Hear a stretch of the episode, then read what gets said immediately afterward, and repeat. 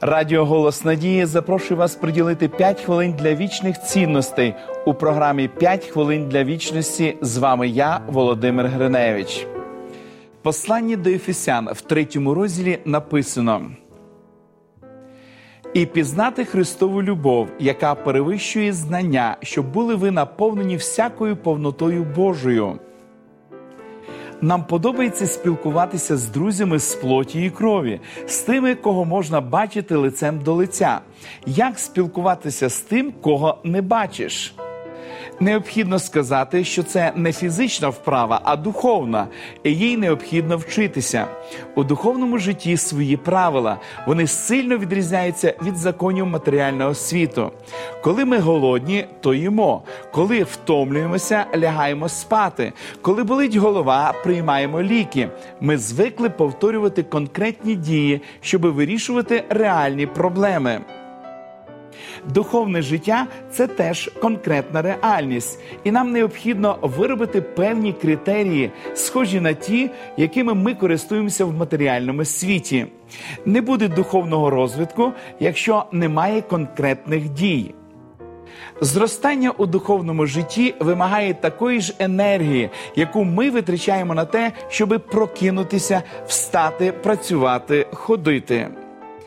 Якщо хтось скаже, що його радує звук будильника, я визнаю його обманщиком. Потрібна сила волі, щоб встати і робити те, що треба робити. Я кидаю вам виклик. По-перше, кожен день знаходьте для духовних вправ 15 хвилин. Не більше і не менше. Наведіть будильник на 15 хвилин раніше і відкрийте свою Біблію.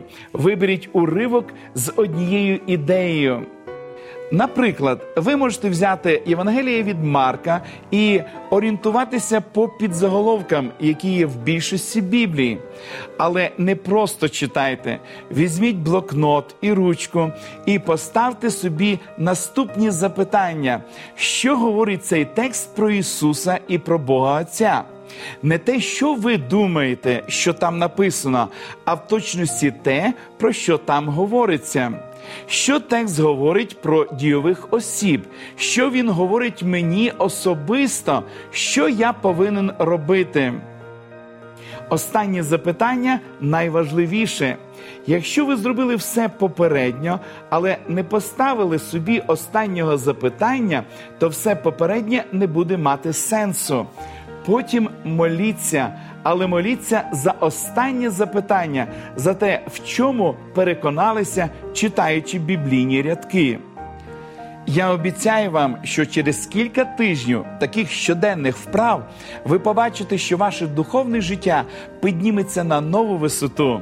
І як під час будь-яких фізичних вправ не знижуйте навантаження, не робіть перерви. Просіть у Бога сили волі, яка необхідна для щоденного спілкування з ним. Помолимось. Дорогий Господь, ми щиро вдячні Тобі за гарні, добрі і важливі настанови для нашого духовного зростання.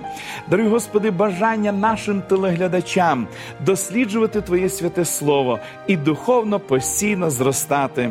Допоможи, Господи, щоб ми щоденно займалися духовними вправами для нашого духовного зростання в Ісусі Христі.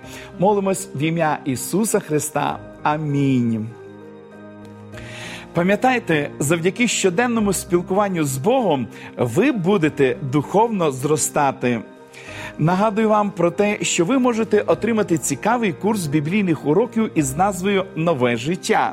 Ви можете отримати їх, зателефонувавши нам за номером телефону 0800 30 20 20 або написавши на електронну адресу biblesobachka.hope.ua. Нехай благословить вас Бог. До побачення!